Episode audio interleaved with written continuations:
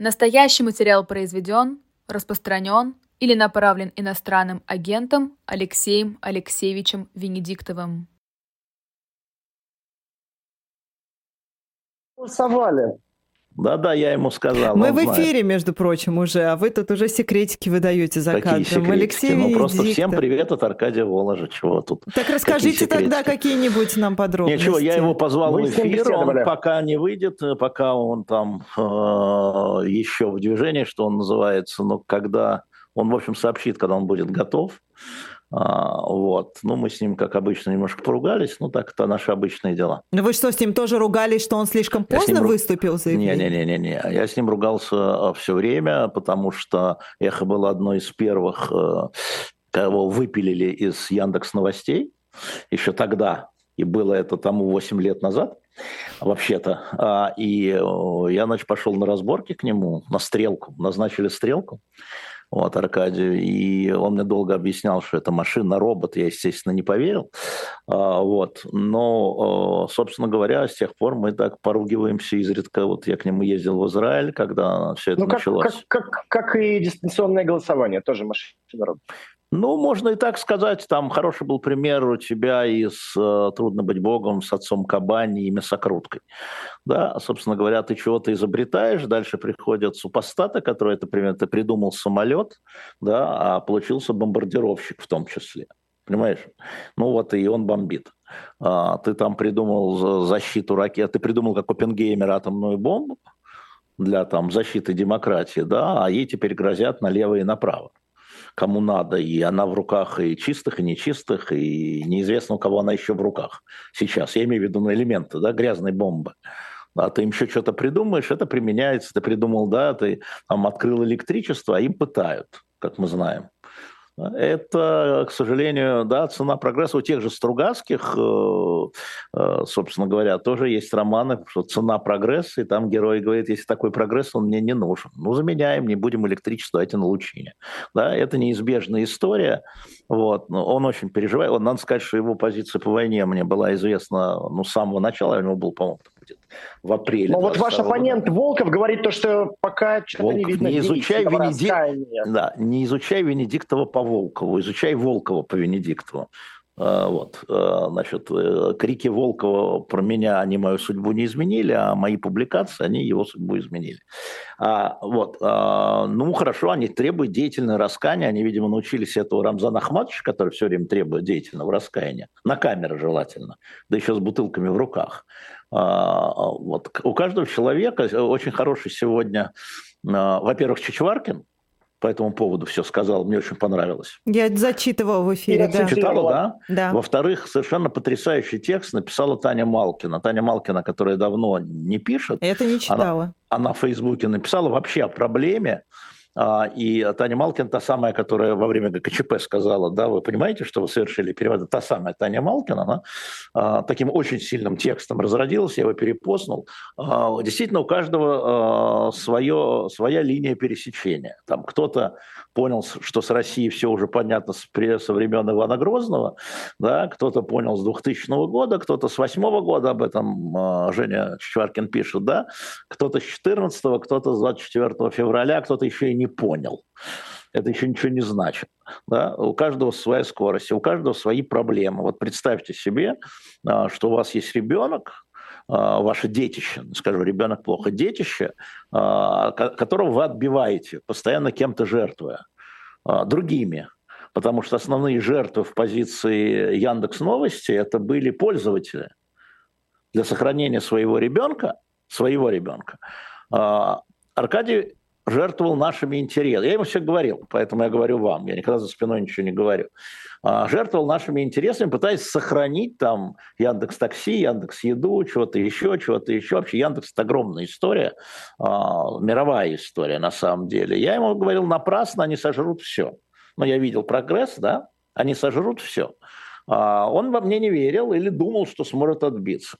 Я прекрасно помню историю золотой акции эм, Яндекса, которую э, сначала хотели отдать Ростеху, нормально, да, а потом все-таки э, после долгих уговоров отдали Сбербанку, да, который ей владел, а сейчас отдали фонд, который руководит Шмелева. Но уже к принятию решения это никакого отношения не имеет э, для Воложа.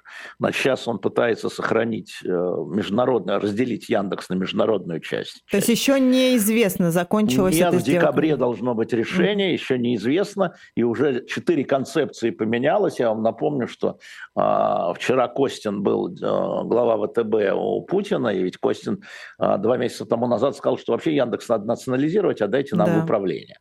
А, я думаю, что вчера разговор был продолжен, хотя он получил в управление Объединенную строительную корпорацию, Костина имею, ВТБ. Ну, значит, в управлении, значит, они будут финансировать не бюджет, а ВТБ. А, значит, э, я думаю, что Костин, как человек очень неглупый, не оставил идеи забрать э, на халяву Яндекс.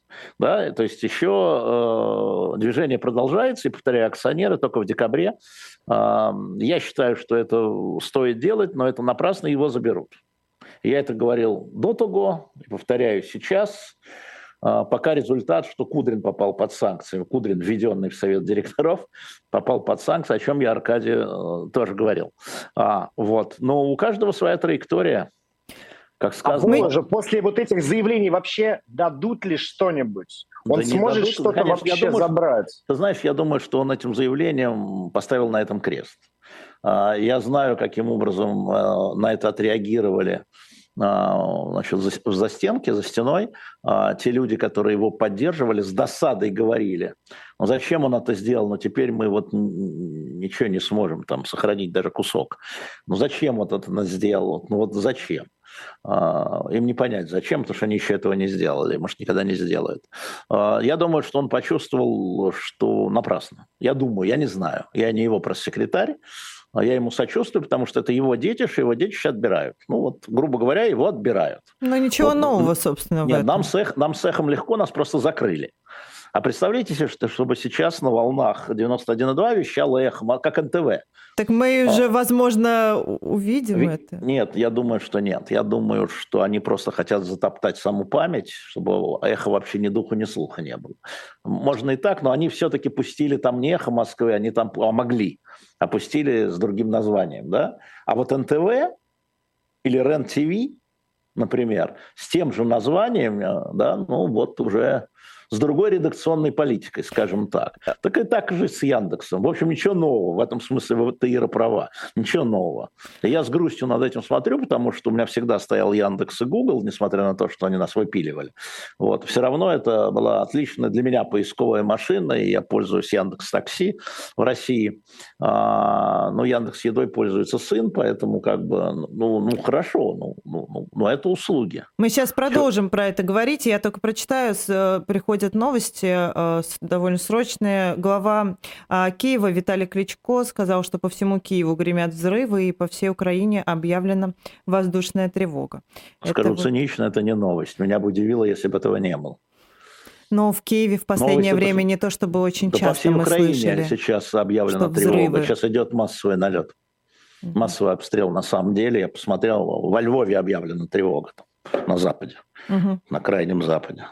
Но давайте про, про, про Воложа продолжим немножко еще. Ну, если у вас есть а, еще. Ну, конечно. Во-первых, а, ну, это же важно, как вам кажется? Вот такие мне вот кажется, высказывания. Что, мне кажется, это важно, потому что есть, я думаю, очень значительная группа людей, а, которая изначально, так как Аркадий, а, это все воспринимала как э, катастрофу. Она не говорила, но воспринимала, да, делим. И э, вот за полтора года, когда это продолжается, люди постепенно приходят к тому, что они начинают говорить. Ну да, конечно, важно. Волош – это не маленький какой-нибудь предприниматель. Таких людей, такие люди, э, которые действительно ну, входили ну, в такую в настоящую элиту бизнеса, да, такую настоящую. Я, пожалуй, двоих назову. Я назову Олега Тинькова естественным образом, да, ну, кстати, можно назвать туда и Михаила Ходорковского, как бизнесмена. Да. А, и, пожалуй, что Волобуев, который был вице-президентом Газпромбанка, который, большого банка, очень большого банка, который уехал и сейчас воюет в рядах ВСУ. Он уроженец Украины. И все. И все, все остальные очень аккуратные, но начинают, да, надо смотреть, знаешь... Не, ну, ну вот вы видите тенденцию? Наверное, можно упомянуть и Чичваркина, но и, да, да, да, да. А есть Чичвар... заявление Усманова в некотором смысле. Да, да, да, абсолютно правильно. Неоднозначное. Усманова просто снял с языка. Да, это мы же смотрим, как любимое выражение, это не фотография, это все кино, это путь, это, это, это движение. Да, люди постепенно движутся, и замечу я, движутся они в ту сторону, а не в эту сторону. А, не с воинственными заявлениями выступают. Мы не видим каких-то новых людей, которые были умерены, которые выступают с воинственными заявлениями, хотя такие, наверное, тоже могут быть. Вот, поэтому, конечно, но это процесс. Э, не все такие умные, как мы. Процесс? Мы что, тоже, то, мы что, вы думаете, мы не могли промолчать, что ли, там 24? А нет, не могли. Мы да, не ну, могли. Я имею в виду теоретически, да, там, пустить музыку и недельку играть там. Лебединое мы были бы не мы. Да, да, да, это были бы не мы, совершенно верно. Но у каждого своя дорога, и людям надо помогать. Я вообще считаю, что во многом эти люди одновременно являются жертвами вот этой войны, на мой взгляд. Да, конечно, это не такие жертвы, которые гибнут под бомбами, да, но жертвы бывают разные. И отравленные люди тоже являются жертвами, отравленные пропагандой. Это тоже жертва, они отравлены, намеренно, еще раз, намеренно им в питье подмешивали э, вот это привыкание. Мы знаем, как э, наркотиками... Но питье-то это они сами принимали. Ну, они конечно. сами нажимали кнопку на конечно. телевизора. Конечно, конечно, сами всегда питье принимают сами. Мало кому через воронку вливают в глотку. На том пропаганда и строится, на как бы добровольном потреблении. А, поэтому всегда обложка должна быть, обертка конфеты должна быть яркой. И до сих пор значит, вот эта яркость, э, понимаешь, когда ты в пропаганде говоришь слово «тварь» и «мразь», люди говорят, какой крутой, какой крутой, ой, смотри, какой крутой, он президента Зеленского так назвал. А, им нравится, когда унижают известных, да, и на этом играет пропаганда. Это же профессия, пропагандист – это профессия, она другая. Актерская, она с элементами актерской. Это тоже ремесло. Да, надо унижать, да, противника, вот унижать, не разбирать его, понимаете, унижать изначально, унижать, употребляя определенные термины, определенные интонации. Это чистая профессия. И мы видим таких профессионалов, э, в Российской Федерации мы их видим прям как бы каждый день, скажем. Про другие страны не знаю, не слежу. Поэтому но люди, тем не менее, отравлены, им давали пятерку, какое хорошее, оно питательное, смесь питательная. И люди на это ведутся, да, это правда, тоже правда. И в этом смысле они, безусловно, жертвы. Да, и когда ты говоришь с отравленными людьми, у них галлюцинации. Ты понимаешь, им кажется, что это волк. Я говорю, подожди, это корова. Ты смотри, какие клыки. Это вот такой разговор на самом деле, это кроме шуток. А, и потом а, придет э, время, оно, оно уже идет, но придет время интоксикации, вернее, детоксикации, я бы сказал. Сейчас интоксикация, будет детоксикация, и с людьми это происходит. Но я думаю, что вот э, в известной степени с Аркадием Воложем, который понял, что не спасти, вот не спасти. А ему казалось, что можно, его уговаривали, его кормили обещаниями, а он надеялся. Вообще человек свойственно надеяться, он хочет верить в лучшее, любой человек. И он надеялся, что спасти свое детище. Вот по эху я точно знаю, что это было не спасти. А вот э, Митя Муратов, например, помните, в самом начале, как только был принят закон о дискретации фейков, они отказались вообще делать новости. Да. Да? Они отсекли эту угу. часть продукта. Они отсекли эту часть продукта, отсекли и убрали ее. Ну, а. издание The Bell, по-моему, поступало очень похожим образом. Совершенно Сказали, верно. Мы будем и... только об экономике. Мы да. а, про СВО, вот исключительно, если даже об СВО, только экономика. Володя, экономика. все правильно. И что? И была надежда, что это можно пережить таким образом. В авторитарном государстве – да. А в тоталитарном государстве нет. А потому что в тоталитарном государстве важно, чтобы ты высказывал, не молчал, а высказывался за. В авторитарном можно молчать. А в авторитарном государстве мы за тебя решим, ты молчи там, копай свою картошку, мы тебе еще, значит, повысим материнский капитал. А в тоталитарном государстве, которое лезет в личную жизнь, нет, ты должен выступить, и если ты не выступил, подозрительно. Поэтому, когда кто-то призывает, давай иди выступи, я так как-то поеживаюсь, или там мало выступил, не так громко выступил, а недеятельно выступил. Это тоталитарные привычки. Давайте все хором. Хором. Хорошо, тогда спрошу... В ту ноту, которую я написал, да. Спрошу про другую реакцию. Реакция на подобные высказывания важна? Ну, реакция, конечно, важна. А, я знаю, что вы проводили голосование такое такое резкое, я бы сказал. Ну, это я придумал. Ну, хорошо, и проверили, ты имеешь право. А я проводил у себя в Телеграм-канале то же самое, и у меня 69% а, в моем Телеграм-канале поддержала Воложа. А у нас 9... 82, по-моему, поддержали. А 9 сказали... Или 7, 78, 78. А 9 сказали, зря он выступил. Зря это может быть не потому, что неправильно, потому что мог еще побороться да, побарахтаться. Ну, ну, слушайте, я повторяю, у каждого свой путь. Не, не, а... в пути, не в пути дела, Алексей Алексеевич, а в реакции, в смысле, другие смотрят и говорят, вот я выскажусь, а меня тоже затопчат. Да, это, это тоже совершенно э, часть нашей жизни. Совершенно верно. Я знаю уже людей, э, что помогли тебе твои ляхи. Да? А, там, я угу. разговаривал вчера там, с раз, два, три, а, раздельно тремя людьми под санкциями, бизнесменами.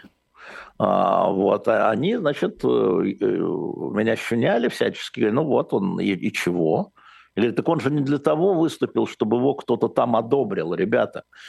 Вообще учитесь у меня, мне на вот эту часть общественного мнения глубоко наплевать. Это я перед Стойте, собой... да. подождите. Одно да. дело общественное мнение, на которое можно да. плевать, а да. другое дело западные санкции, которыми Волош да. тоже находится, я правильно понимаю? Да, Волош Кикову, например, под который свое деятельное раскаяние продемонстрировал всему миру, который помогает украинским беженцам, который э, ругает Путина, м-м, с него санкции сняли. Ну, да. Может быть, Волош тоже рассчитывает на Может подобную быть. реакцию? Я, дум, я думаю, что... Конечно. Я, я, конечно, если мы говорим про санкции, давайте говорить про санкции. Просто мы начали говорить угу. про реакцию, говорим про санкции. А, да, я, дум, я думаю, я не знаю, я на эту тему с ними говорил, но это среди умных людей подразумевается, что, безусловно, это его адвокатам в папочку правильный листок правильный листок, потому что э, введенные, я вчера посмотрел, санкции против Воложа, а, это санкции за то, что там Яндекс дезинформировал по поводу вторжения в Украину. Угу. То есть напрямую связан с Украиной. Да? Я напомню, что и хотя он ушел из управления всего Яндекса в декабре, он остается акционером Яндекса. Да? Надо об этом тоже помнить. Но есть прецеденты прецеденты, когда этим летом уже трое директоров банка открытия, которые ушли с банка открытия, на них были введены санкции сразу в марте 2022 года, а, почти за то же. Они, а, значит, американцы исключили их из санкций. И это такой знак того, что ребята вот не, не просто сказали, хотя некоторые ничего не говорили, они вообще ничего не говорили публично. Ни Елена Титова, ни Караченский, да, они говорили публично. Они говорили, мы ушли, вы на, на нас свели, потому что вы нас связали с этой организацией, с этим банком, а мы оттуда ушли. И вот э, летом, в июле, э, с них санкции были сняты американцами, американские санкции. Я думаю, что, конечно же, э, Аркадий Волош и это тоже имеет в виду. Ну и ладно, ну хорошо, пусть имеет в виду. Что тут такого-то? Ну, каждый человек пытается как бы вывернуться из этой ситуации, э, из санкционной. И я знаю огромное число процессов, адвокатов. И Алишер Усманов, я думаю, своим заявлением, он это сделал не сам, а подсказки своих адвокатов, которые находятся в, европейском суда, в европейских судах. Но он, говорят, все активы выводит вообще из России. Ну да, так это, это все, э, как это сказать, э, комплексное действие. Это все комплексное действие для людей, которые... Ну и что, мы помним это письмо, которое Михаил Фридман написал, не по поводу которого uh-huh. написал, которое написал сотрудникам, да, а, в первую же неделю, по-моему, начала военных действий, он написал, э, я ему сказал, Михаил Маратович, воля ваша, что, что за секретное письмо, которое вы отправили 30 э, тысячам сотрудников. Хорошее у вас понятие о секретах. Как вы бизнес-то вообще вели, да, которое утекло сразу же, да, и утекло оно не только сюда, но и туда.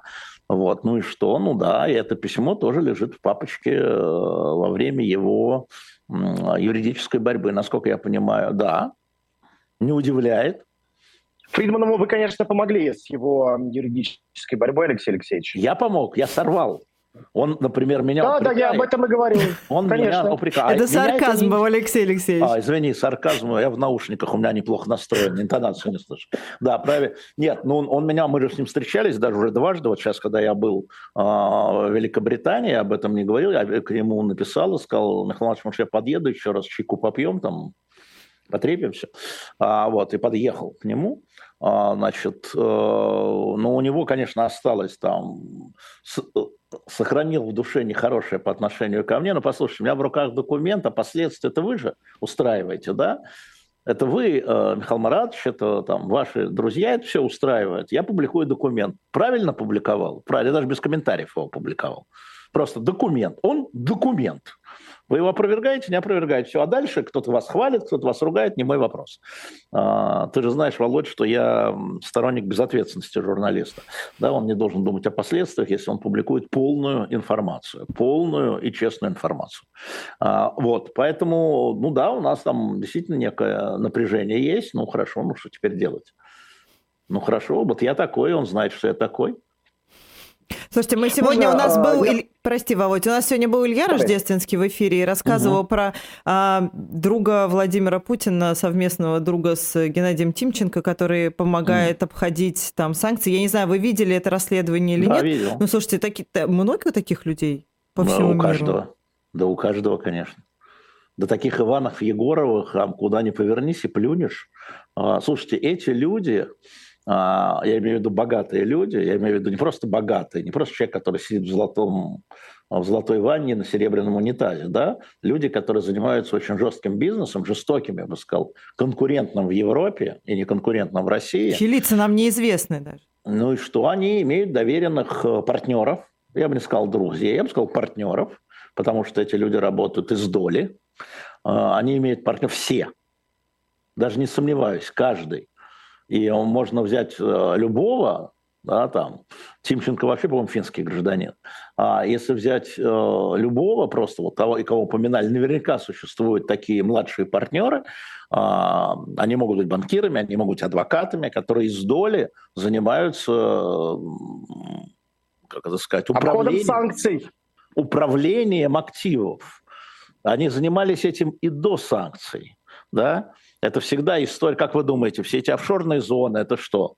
Да? Это попытка сэкономить, это попытка... Обойти налоги. Э, обойти ноги. Угу. Обойти, кстати, это не значит нарушить. Угу да? Нет, есть знаем. специальные, слушайте, огромные компании, которые занимаются предоставлением совершенно, услуг, совершенно как обойти. Верно. Это, да. причем открытые компании, да, открытые. Да, то есть известные. Угу. Известно, по какому телефону звонить. Поэтому, ну да, очень хорошо, что показали. Ну, это просто для многих, кто это не знает, а теперь открыли глаза. А я, продолжая это расследование, говорю, ребята, э, ищите, если вам это интересно, э, насчет э, этого Ивана Егорова или Егора Иванова, можно и так, как младшего партнера любого бизнесмена. Вы думаете, у Мордашова, что ли, этого нет? Или у Потанина, или Вексельберга? А, а это имеет смысл вообще? Вот этот Иван Егоров, вы думаете, он окажется под санкциями? Это как-то помешает Тимченко? И помешает ли? Ведь он может пойти найти нового партнера, на Конечно, нового Ивана Егорова. Да, да, да, слушайте, у него точно не один. Слушайте, это огромная империя. Э, у Тимченко и у людей, которых на у них огромные империи, которые тем более еще разделены на разные бизнеса, что называется, да, от банковского там до судостроительного или какого и нефтяного, и какого еще. И там всюду есть доверенные люди. Это огромные запутанные империи. А, и там огромное число доверенных людей. И, конечно, они пытаются в каждой... Вот просто история с Иваном Егоровым, чем хорошо это расследование, да, оно конкретное. Но теоретически люди, которые там живут, они что это есть везде. Везде созданы там запасные параллельные истории, потому что если вы думаете, что они не понимали угрозы, а, они стали очень хорошо понимать угрозы с восьмого года. С восьмого года, с а, грузинской войны. Да? Когда вводились такие санкции, такие, но еще, мы уже забыли, да? мы их не видели. А умные люди понимали и начали создавать параллельные истории. А после 2014 года, после Крыма, это вообще стало правилом. Помните, возили, Сименс нарвался на скандал, да. возили машины угу. Сименса, так это же российские граждане делали, это же не немцы делают было предложено, и они вот э, Ивана Егоровы, Егоры Ивановы, да, они это делали, да, и э, бизнес-то дырочку найдет. Э, конечно, их можно затыкать, и ну, я говорю, Иван Егоров станет Егором Ивановым, ну, в смысле, другой человек, у другого клиента, у другого партнера. Поэтому это очень хорошее расследование в том плане, что оно очень четкое, да, конкретно. И вот это как, как Кювье, знаете, такой исследователь, который по маленькой косточке мог определить э, весь образ динозавра. Угу. Такой естествоиспытатель Кювье. Вот это сделано, вот эта маленькая косточка э, Ивана Егоров, про Тимченко уже все забыли, да, вот, он показала, как работает система. Она работает иногда успешно, иногда неуспешно, иногда вот эти расследования, значит, ставят дополнительный барьер. Дальше вода течет, как-то обтекает это. Не проламывает, а обтекает это. Это будет вечно на самом деле. И поэтому, ну что, ну да. Ну, это какая-то бесконечная история. Бизнес. Одного нашли, Россия. потом и, появится и, другой. Да, и, и не только российский. Нет, ну почему? Ну, дырки надо затекать, а то вся вода вытечет. Это же понятно. Я как тут мальчик с пальцем, но бир в той плотине не счесть. Это пел ну, Это, это жизнь, конечно. Конечно. Но а что зависит от тебя, ты можешь сделать, у тебя 10 пальцев, заткни 10 дырок. Алексей Алексеевич, я хотел бы вернуться к Воложу. Вы тоже говорите, что вот э, не было ему понятно, а вы говорите, да, я вот видел наперед, что вот заберут и заберут все, съедят mm-hmm. все до последней косточки. Mm-hmm. А вам, Алексей Алексеевич, mm-hmm. не было ли в свое время тоже непонятно, что если ты пьешь с ворами, то ну, нужно бояться за свой кошелек. Вы столько времени вводили дружбу с угу. пропагандисткой Маргаритой Симонян, угу. а теперь она оказалась предателем. И вы угу. так говорите, ну, ну что, разве других не предавали? Так здесь-то ну, было очевидно, что человек непростой. Правильно же? И Не, подожди, подожди, уже... раздели, раздели. Во-первых, э, все эти пафосы пьешь с ворами, опасайся за кошелек, а если не пьешь с ворами, твой кошелек в безопасности? Большей. Нет, меньшей. Вот э, в свое время, когда отнимали НТВ, города Евгений Киселев отказывался ходить и вести переговоры с администрацией президента. НТВ отняли в 2001 а их отняли в 23-м. А, это раз. Это просто по факту. По факту. Кому стало лучше, что НТВ в 2001 стало таким? Зрителям. Надо же о зрителях думать, а не о своем кошельке. В первую очередь, в нашей истории. Это раз. А во-вторых, послушайте, а я уже говорил, я повторю еще раз. Володь, ты, ты вообще понимаешь, что война семьи разрывает? Какие приятельские отношения? Люди считают, что их жена предает, дети, бабушки перестают разговаривать, проклинают друг друга. Семьи. А ты мне говоришь, кто-то... А у меня это не первый, он не Взоров такой же. Ну и что? Это же она всадила нож в спину, это моя спина и ее нож, а не наоборот. У меня руки чистые, я никому не всаживал спину. И чего? И чего? У вас что, нет ну, знаком... Подожди, подожди секундочку. Ты, кажется, ушел с дождя. Почему? Я ушел с дождя, потому что ага. очень несправедливо с моим другом и товарищем. Вот я, зна... считаю, я так. отвечу тебе. Война, военные действия приводят к резкому обострению да, отношений людей к их превращению в черное-белое, и тот, кто раньше назывался коллегой, может стать врагом, потому что он так считает, и всадить тебе э, куда надо. И что? Твое дело не всаживать. Твое Но дело Маргарита не Симонян была разве вам коллегой? Или она все-таки тогда же была пропагандистом? И что? Маргарита, без Маргариты Симонян сейчас бы Голунов бы сидел. Без Маргариты Симонян сейчас бы украинские моряки бы сидели в Сибири в 19 году. Много чего делала Маргарита Симонян. И при этом она была пропагандистом. Я знаю многих врачей, которые меня лечили, которые поддерживают СВО. И что? Они продолжают меня лечить, хотя знают мою позицию. Они мне должны нож садить во время операции. Я, я не очень понимаю эту историю. Я говорю, семьи разорваны, Володя, семьи. Вот где кошмар. Мы говорим, я прокляла свою дочь, мать моя, 21 год, 21 век, какая, про какое прокляла? Прокляла.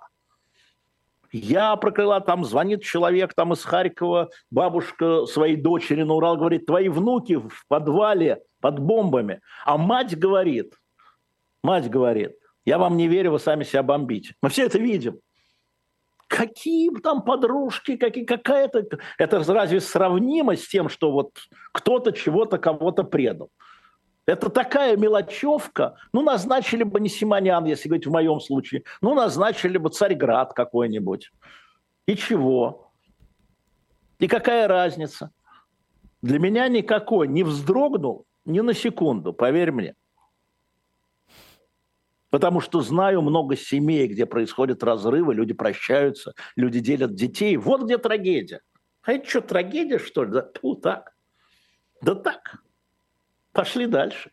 Это называется. Вообще ни о чем. Я тебе говорю, у меня Невзоров то же самое. Извини меня. с другой стороны, то же самое. Тоже, можно сказать, предал. Когда его вытащил непонятно откуда, когда его все забыли. Ну, так бывает.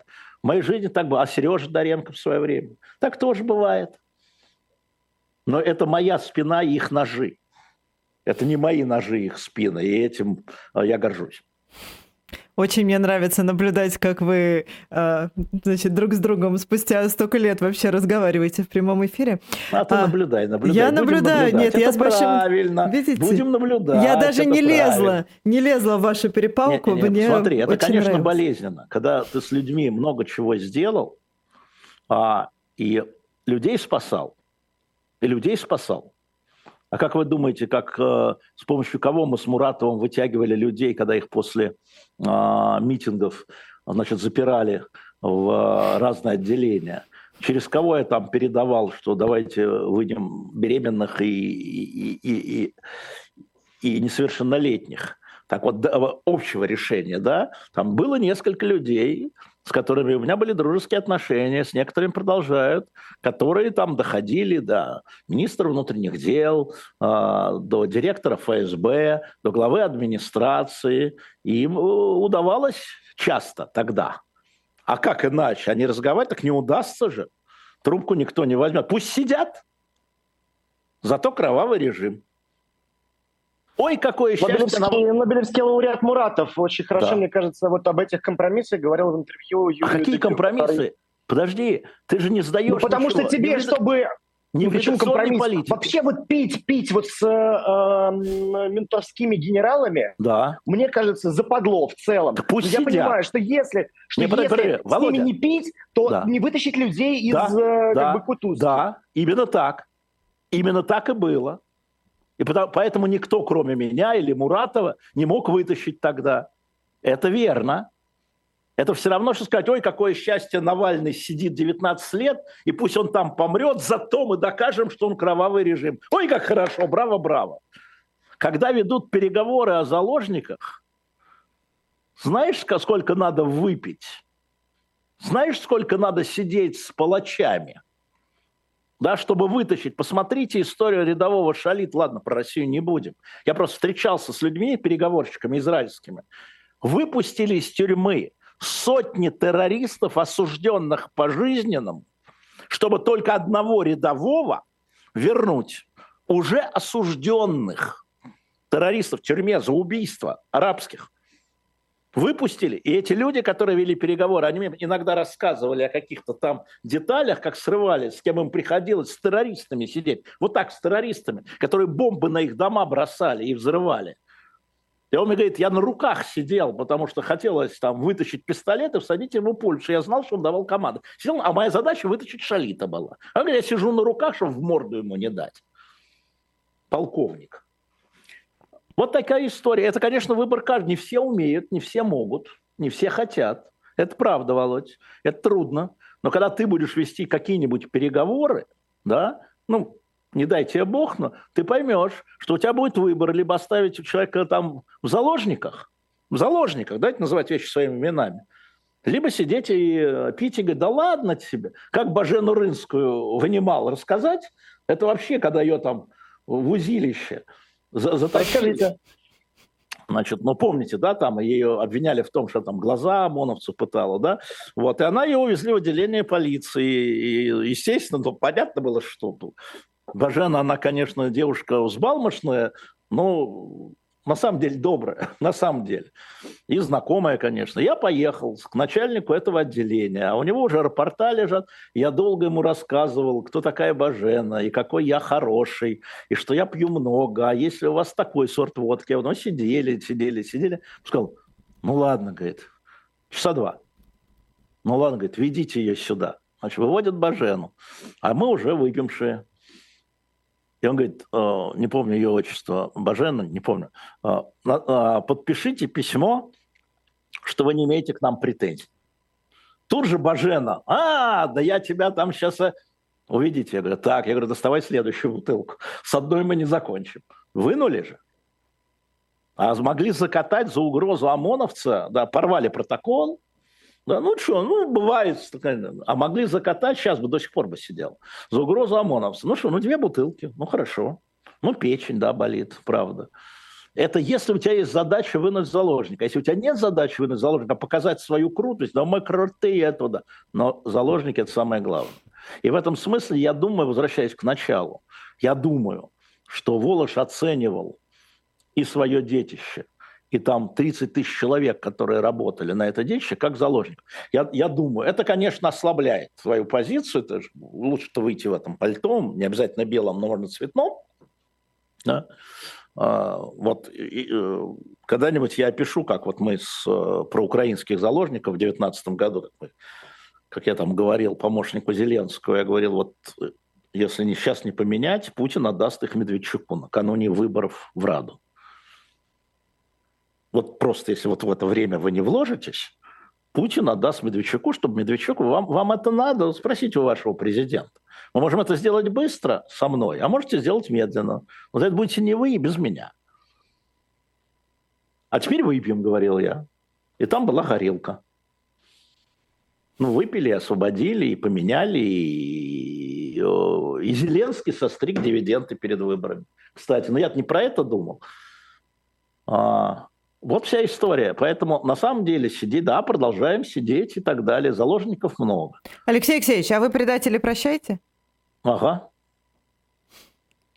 Понимаешь, слово «прощаешь» – это неправильное слово. Я их понимаю. Да, я пытаюсь Вы готовы понять. потом принять обратно? Да, в объятия нет. Не мой стиль. Ну, Даренко вот. вы в эфир потом пускали. Конечно. Но это не объятие. Конечно, конечно, пускал, потому что Даренко незаконным, наглым образом был незаконно обвинен и стал жертвой а, тех, которые обвинили его в уголовном преступлении. Ему выдали черную метку а, не за то, что он мочил там Венедиктова и Эхо Москвы, да? ему выдали черную метку за то, что он правду сказал про Курск. А, ему выдали за это черную метку, его не брали нигде на работу. Я позвонил и предложил. Да, ну и что, что это лично, он меня мочил там, когда там на Первом канале «Эхо Москвы» и все. Ну и что? Не за это его преследовали, да. Алексей Алексеевич, а, вы рассказывали вот э, личные истории про Бажену, про водку. Меня э, за работу на «Живом гвозде» заканчивал друг. Отменил просто. Вот мы с ним не общаемся, мой близкий mm. очень человек, с которым знакомы тысячи лет, э, много прошагали, много mm. в каких передрягах бывали. Но вот он говорит, э, ты что, с Венедиктовым? Я не готов с тобой общаться. Поэтому здесь водоразделы проходят в разных местах. Конечно. И вы уже упоминали мясокрутку э, из э, романа Стругацких «Трудно быть богом». А вы когда э, делали вот эту мясокрутку с э, дистанционным голосованием, угу. вы тогда не понимали, что все это закончится тем, что э, придут э, серые, а может быть даже уже и черные, и э, будут в вашу мясокрутку засовывать конечности ваших же товарищей. Спасибо, что ты сравнил меня с Оппенгеймером и Сахаровым. Но это я этого не заслуживал. А, значит, у, у них, видимо, была такая же дилемма, вы одного и от другого. И вообще такая дилемма возникает постоянно у людей. А я считал и считаю, что да, придут черные, закрутят, потом черные уйдут. Мы будем заново начинать цивилизацию. Потом придут белые, скажем. Да, ну и что? Вот а, когда я эту мясокрутку, как ты говоришь, придумал, а, госпожа Певча, господин Гуриев ею пользовались. Они не могли приехать проголосовать. И сейчас этот миллион сможет это проголосовать, если захочет, благодаря этой мясокрутке. Весь прогресс мясокрутка – Весь прогресс – это мясокрутка. Всегда. Любое изобретение можно применить в военных целях. Надо ли отказываться от прогресса? Философский вопрос. Философский вопрос. Ну, перейдем на Лучина. Я уже сказал, что у нас электричество тут. Пытают им. Через проволоку пускают. Давайте. Первый, наверное, перед интернет. Вот уж зона дезинформации и манипуляции. Давайте отключим. Чего это мы тут с вами тут сидим? У нас же в интернете тут не только эм, люди в белом. У нас люди в черном в интернете. Они же пользуются этим, на мозги влияют. Давайте выключим. Ну что за логика? Ну что за логика? Я просто ее нет. Логика может быть такая, я ее не разделяю. Это для вас это как для церкви число, дьявольское число 666 для многих. Просто... Число зверя. Да, число зверя. Давайте, значит, ИНН не водить. Ну, давайте не водить ИНН. Ну, не давайте не водить. Да. Ну, Володь, этот, этот вопрос давно уже был решен. Да? Знаете вы, что, а, скажем, одно из главных изобретений человечества – это шпоры, которые поменяли всю военную расстановку а, в столкновении между Востоком и Западом. Вот те, кто придумал шпоры, они, чтобы сидеть да, там, а, правильно в седле и иметь возможности. Это история прогресса. Она будет продолжаться. Можно сказать, к сожалению. Хочется жить в своем время, чтобы не было ничего нового. Ну, так не будет. Карточкой с электронным чипом пользуйтесь, Убером пользуйтесь. Ну вот. Яндекс Такси. Яндекс Такси. Вот мне тоже очень сильно не нравится эта история вокруг Яндекса Такси. В каком плане? В обсуждении. Извините меня, это принятый закон о передаче данных правоохранительным органам. Этот закон был принят Государственной Думой, а не Воложем.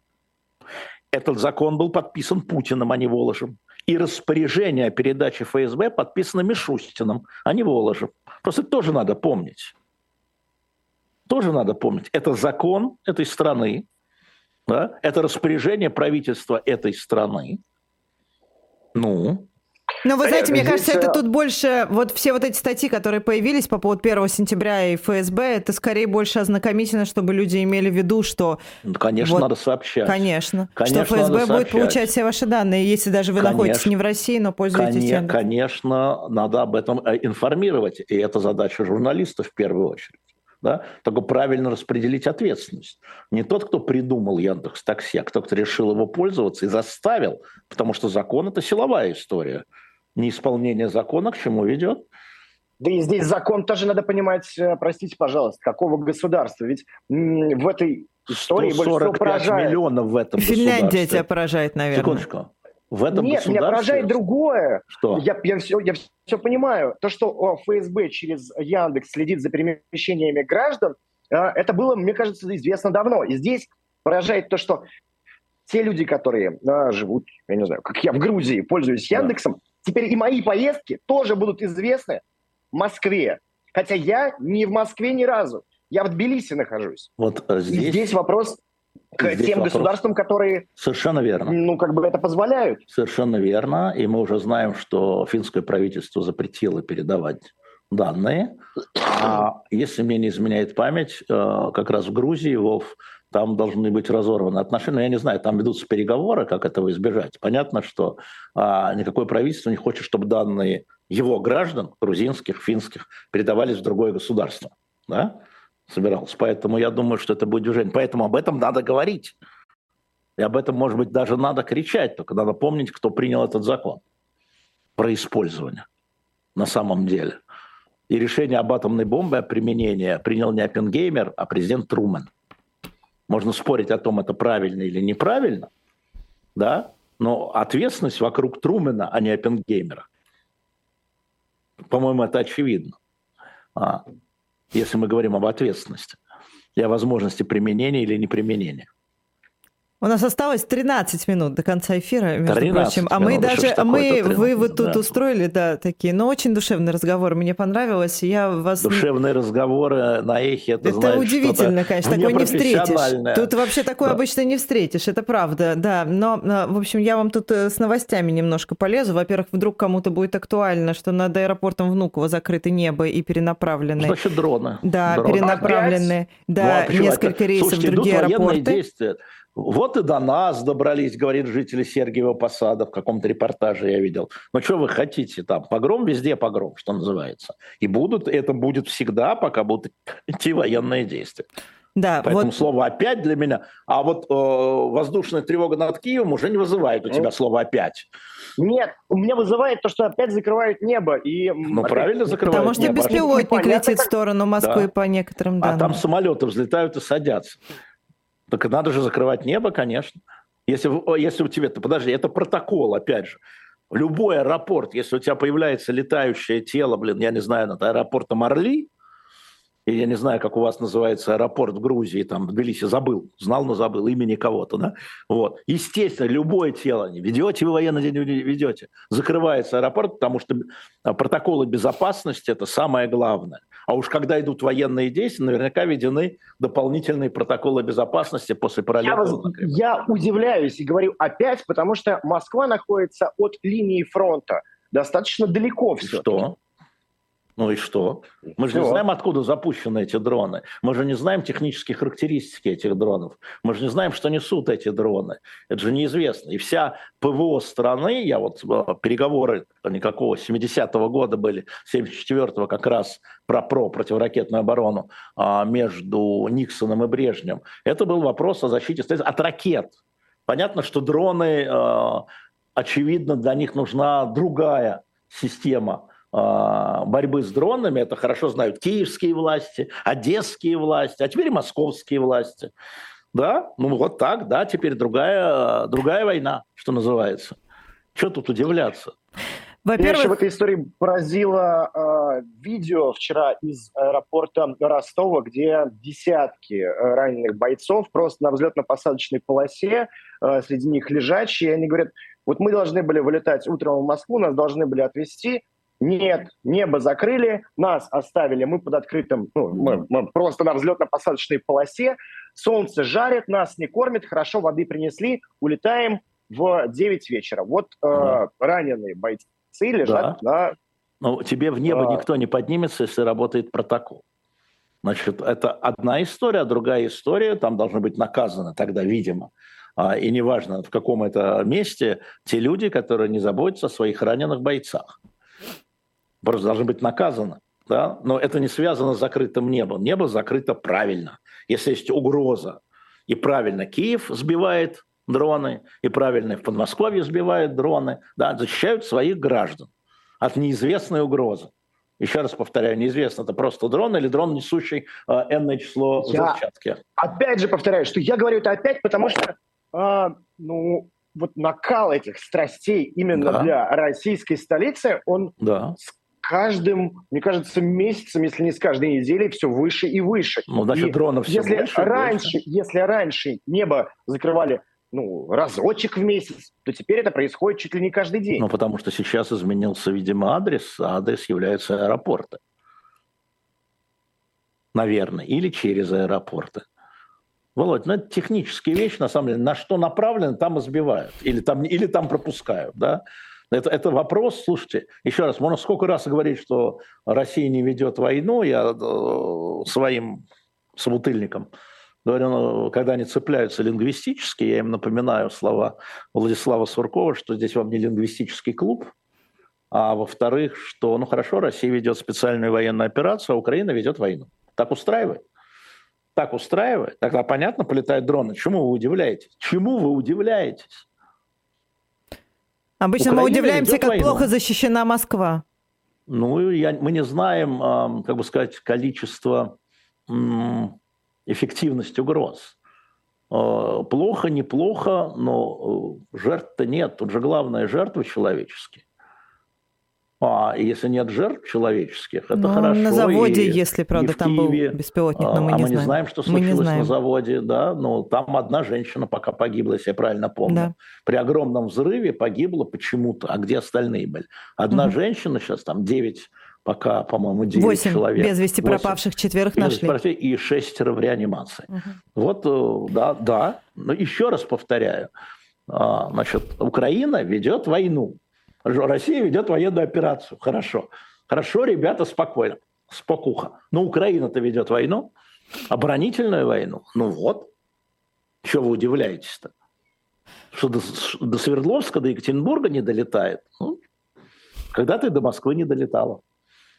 Во-первых... Военные действия. Погром для всех погром. По старому анекдоту. Во-первых, аэропорт в Тбилиси имени, разумеется, Шатару Ставели. Как вы Спасибо это все большое, не помните, точно. я вообще... Мне Тбилиси, стыдно да. за вас. Мне за вас стыдно. Это еще стыдно для меня, там, может быть, царица Тамара главная, а Шатару Ставели на втором месте. А... Это ты Кабаладзе говори. Семь минут у нас остается, Кстати, я хочу Володя, еще... Да. Коба летит в Тбилиси, по-моему, завтра. Кабаладзе. Летит. Кабаладзе, да. Кабаладзе. Позвони. Да. Попьете вина, закусишь хлебом. Алексей Алексеевич, знаете да. ли вы, э, знаете ли вы что-нибудь про Эквадор? Да, я очень внимательно посмотрел всю эту историю. Она для 21 века сущностная. Это покушение очень похоже на покушение на убийство на израильского премьера Рабина. Угу. Человек уже сел в машину, он уже сел в машину. Вокруг него стояло огромное число охраны, в том числе военные. Значит, он известный парень, а, но он не был претендентом на выход во второй тур. У него, по-моему, четвертое место было по опросам. Вот, там 6%, 7%, но а, вот эта группировка очень важная. Это на самом деле группировка, которая его убила и взяла на себя ответственность, во всяком случае. Это группировка, а, которая а, как это, как это объяснить, а, она левацкая, ну вот по латиноамериканским нормам, она борется с коррупцией. Вот она, э, ей, они перестали бороться с коррупцией, неэффективно бороться с коррупциями и разоблачениями, как называется, Ларлобос, по-моему. Вот, и они выпустили Лос, заявление, Лос Лобос, ну как-то волки. Лобос, да, волки, да, да, волки, что если будете... Но это какие-то Робин Гуды, которые взялись просто ну, за вот, нож? Ну, какие-то Че Гевары, да. Ну, между прочим, эта группировка 8 тысяч человек насчитывает, да, да, да, да, она да, не это. Эквадор, Колумбия, там есть такие группировки, которые а, ну, как бы от отчаяния сначала, а потом превращаются в такие силы очень серьезные. Вот они, несмотря на охрану, нападавший был застрелен немедленно, а, вот, поэтому еще непонятно кто. Но это вот э, во многом Левые в Латинской радикалы? Америке. Да, в, в Латинской Америке это э, не закончилось. Вот колумбийцам вроде удалось э, договориться предыдущему президенту с этими армиями целыми, которые были в Маки, которых стали допускать до власти, а эти ребята еще нет. Но он не был вот кандидатом таким важным но они что-то на него либо зуб имели, либо просто демонстрировали, как они будут бороться с коррупцией. Остальные бойтесь, это называется. Еще немного Про... международных новостей. Эрдоган сказал, что вроде как у него есть какие-то рычаги, да, что продолжите как в расширенном формате зерновую сделку. Понятно вам, что это? Ну, понятно, что это, потому что по поводу зерновой сделки не менее важно, что сказал Эрдоган, более важно, что сказал Блинкин, а, который говорит, мы же все сделали, что вы хотели, у нас тут все вот это. А, Россия. Да? Мы готовы содействовать России в ее интересах в этой э, значит, сделке зерновой. Давайте конкретно выкатывайте претензии, а то это все пропаганда, сказал он. И насколько я понимаю, такие претензии выкатываются, потому что э, существует кардинальная выгода для России, э, если зерновая сделка будет с учетом ее условий, это прежде всего возможность обхода санкций для некоторых российских банков в частности Россельхозбанк. Угу. А, и посмотрите, вышло недавно последнее интервью Патрушева-младшего, министра сельского хозяйства. Он очень аккуратно говорит, но намекает, да, что вот, хорошо, мы продаем зерно, а деньги как получать? Деньги-то как а получать? А Путин же говорит, мы вообще за бесплатно будем Африку Не-не, бесплатно это 50 тысяч тонн а поставки 3 миллиона. Извини, извини. Деньги как получать? Да. Это же вопрос, что можно продать, но поскольку банки отрезаны, да, финансы отрезаны, ну, ими нельзя воспользоваться. Какой смысл продавать? В этом смысл. Как обойти, именно обойти эти санкции, это отрезание от Свифта, и вот с американцами, сейчас именно с американцами, ну, Эрдоган, естественно, а, решают этот вопрос, как обойти, чтобы никто не потерял лицо. Потому что санкции, это, значит, отмена санкций – это потеря лица, да, а введение санкций, ну это мы, мы крутые, а отмена это что ж нас Путин нагнул, что ли? Да? Значит, Получается, приду... что сейчас идет все к тому, что э, простите, но действительно Путин, получается, нагнул. Не, подожди, но это же нужно Украине в первую очередь. На самом деле, это, если бы это было так линейно, на самом деле зерновая сделка, конечно, она и э, Россия получает э, обход санкций вот, в отношении банков, а Украина получает возможность экспортирования зерна. С Украины на бюджете там тоже, в бюджете там не просто так Байден запросил э, дополнительные средства, если мне не изменяет память, 13 миллиардов долларов на помощь Украине, из них, могу ошибиться в цифрах, 8 на военную, но 5 на как раз гуманитарный. Бюджет трещит. Ребят, откуда? Это, зерно – это главное, то, что приносило Украине валюту да, главное. А, поэтому это выгодно. Зерновая сделка, она должна быть взаимовыгодна. Любая сделка должна быть взаимовыгодная. Когда я говорю, что я человек компромисса, вот зерновая сделка, которая работала дома, это был компромисс. России уступили в обходе санкций, Украина получила возможность, да, но при этом там, как всегда, там останавливали суда, проверяли их, вертели там дырки в днище, не перевозят ли оружие там, и так далее. Там, как всегда, все криво-косо, но это был компромисс. Значит, компромисс был разрушен. Сейчас э, Эрдоган и Блинкен ищут новый, ну и Путин, и Зеленский ищут новый компромисс. Э, воинственные заявления, все понятно, да, каждый говорит громко повышая. Аргумент слаб, усилить голос, как Черчилль писал на полях своих речей. Вот э, все повышают голос, потому что аргументы слабы. Нужно компромисс во время военных действий населением воспринимается плохо. Мы что, им уступили, что ли? У нас тут вот бомба летает, а мы будем уступать. И поэтому все должны вертеть хвостами для того, чтобы объяснить, что это мы выиграли в разговоре. И это одна из главных проблем на самом деле не суть проблем, а вот как объяснить населению, украинскому населению, что здесь мы уступили русским, американскому населению, что мы здесь ослабили санкции, российскому населению, что мы пропускаем украинские суда зерном, это надо же все слабость показывать. И в этом смысл зерновой сделки, а, в смысле э, такой сложной зерновой сделки. Давно бы договорились, если бы не было прессы вообще. Вот если вообще прессы нет, да, договорились бы давно. Не отменяйте нас, пожалуйста. Последнее я вас прошу, хоть у нас время уже и заканчивается, я вас угу. последнее спрошу о воинственные заявления, а вот заявление президента Польши Анджей Дуда, который сказал, что Украина не в состоянии провести решительное контрнаступление. Это зачем? Смотрите, у них выборы в октябре очень серьезные. Парламентские выборы в Польше. И у них сейчас партия, которая стоит у власти, партия Качинского, а, она а, наравне с партией Туска они могут проиграть выборы и проиграть правительство. Они сейчас э, вот в предвыборный период любой стране демократической, где 50-50, а, всегда усиливается крик. А, смотрите, Трамп Байден, да? Ты вор, нет, это ты вор. Да? Это просто разговор двух кандидатов, двух дедушек, которые аж старше меня, которые должны быть, ну, интеллигентный. Там даже уже теперь не ты вор, а ты сумасшедший. Ты сумасшедший, а ты, вор, а ты варюга и сын твой наркоман. Ну, в общем, отлично. Да? Усиливается крик. И в Польше, где они могут потерять большинство в парламенте, поэтому репарации требуют с Германии, поэтому перекидывают 10 тысяч солдат на границе с Белоруссией, да? то есть все силовое. Поэтому Украина, да, мы поддерживаем Украину, но мы вам волынскую резню, вам это самое. И я хочу вам напомнить, что в Польше есть политические силы, не Туск, еще правее, которые говорят, подождите, это же Молотов и Риббентроп отдали Западную Украину, от Польши оторвали и отдали Украине. Это же наши земли, как там Путин говорит, наши исторические земли. Да, они маргиналы, но они вносят свой дискурс, и нынешнее правительство и оппозиция должны на это реагировать. Как, ну, вы что, согласны с Молотовым и Риббентропом, что ли? Может, памятник им поставить? И это тоже важно в этом дискурсе. Поэтому во время предвыборной польской кампании будет очень много громких заявлений. Надеюсь, они останутся заявлениями. Надеюсь. Скорее всего, эти правые радикалы получат немного. Ну, кстати, запрет польского, э, украинского зерна в Польше. Да. Поляки выступили инициаторами, не румыны, не словаки.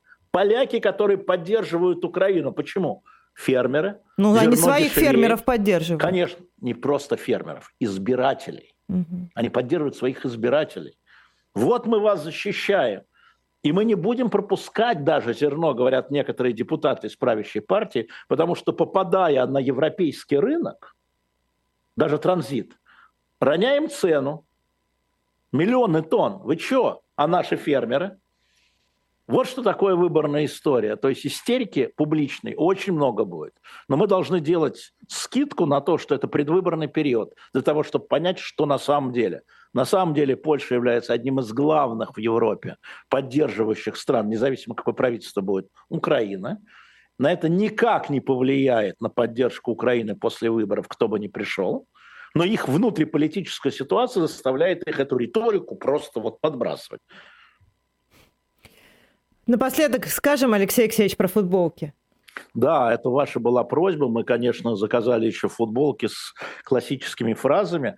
Они есть на shop.diletant.media, значит, э, э, аптека за углом. Это понятно, черные футболки, черные. И еще два варианта футболок будем наблюдать. Одна с котиком, другая с моими очками. Вот. Вы можете заходить и заказывать размеры, там есть размеры, теперь мы научились, да, вы сможете э, выбирать, это предзаказ. И, кстати, мы поставили туда книгу Бжезинского, мы продали всего Киссинджера. Скучная книга Киссинджер написал два таких тома. Володя, прочитай обязательно. Как принимается решение в Штатах, как работают институции, да, он очень нудно это описывает, но очень точно. А сейчас мы поставили книгу Бжезинского, знаменитая шахматная доска, как видел Бжезинский, как он точно увидел, что вот это будет происходить, рассматривая мир как шахматную доску. А, конечно, эм, не хотелось быть пешкой, лучше быть доской в этом смысле всегда Спасибо. можно повернуть. Спасибо большое. Утренний разворот. Поставьте Ферзем лайк. вы не хотите быть, это удивительно даже. Да, ферзем не буду, а доской почему нет? Утренний разворот. Доски. Я бы сказал, скрепой, скрепой доски. Нам, нам вот пора. Нам да. пора сворачиваться. Да, Владимир Роменский, Ирина Баблоян, Алексей Венедиктов. Да, поставьте лайк этой трансляции непременно. Завтра в утреннем развороте мы... Володя, я, кажется, придумал тебе программу. Ну, попозже. Хорошо. И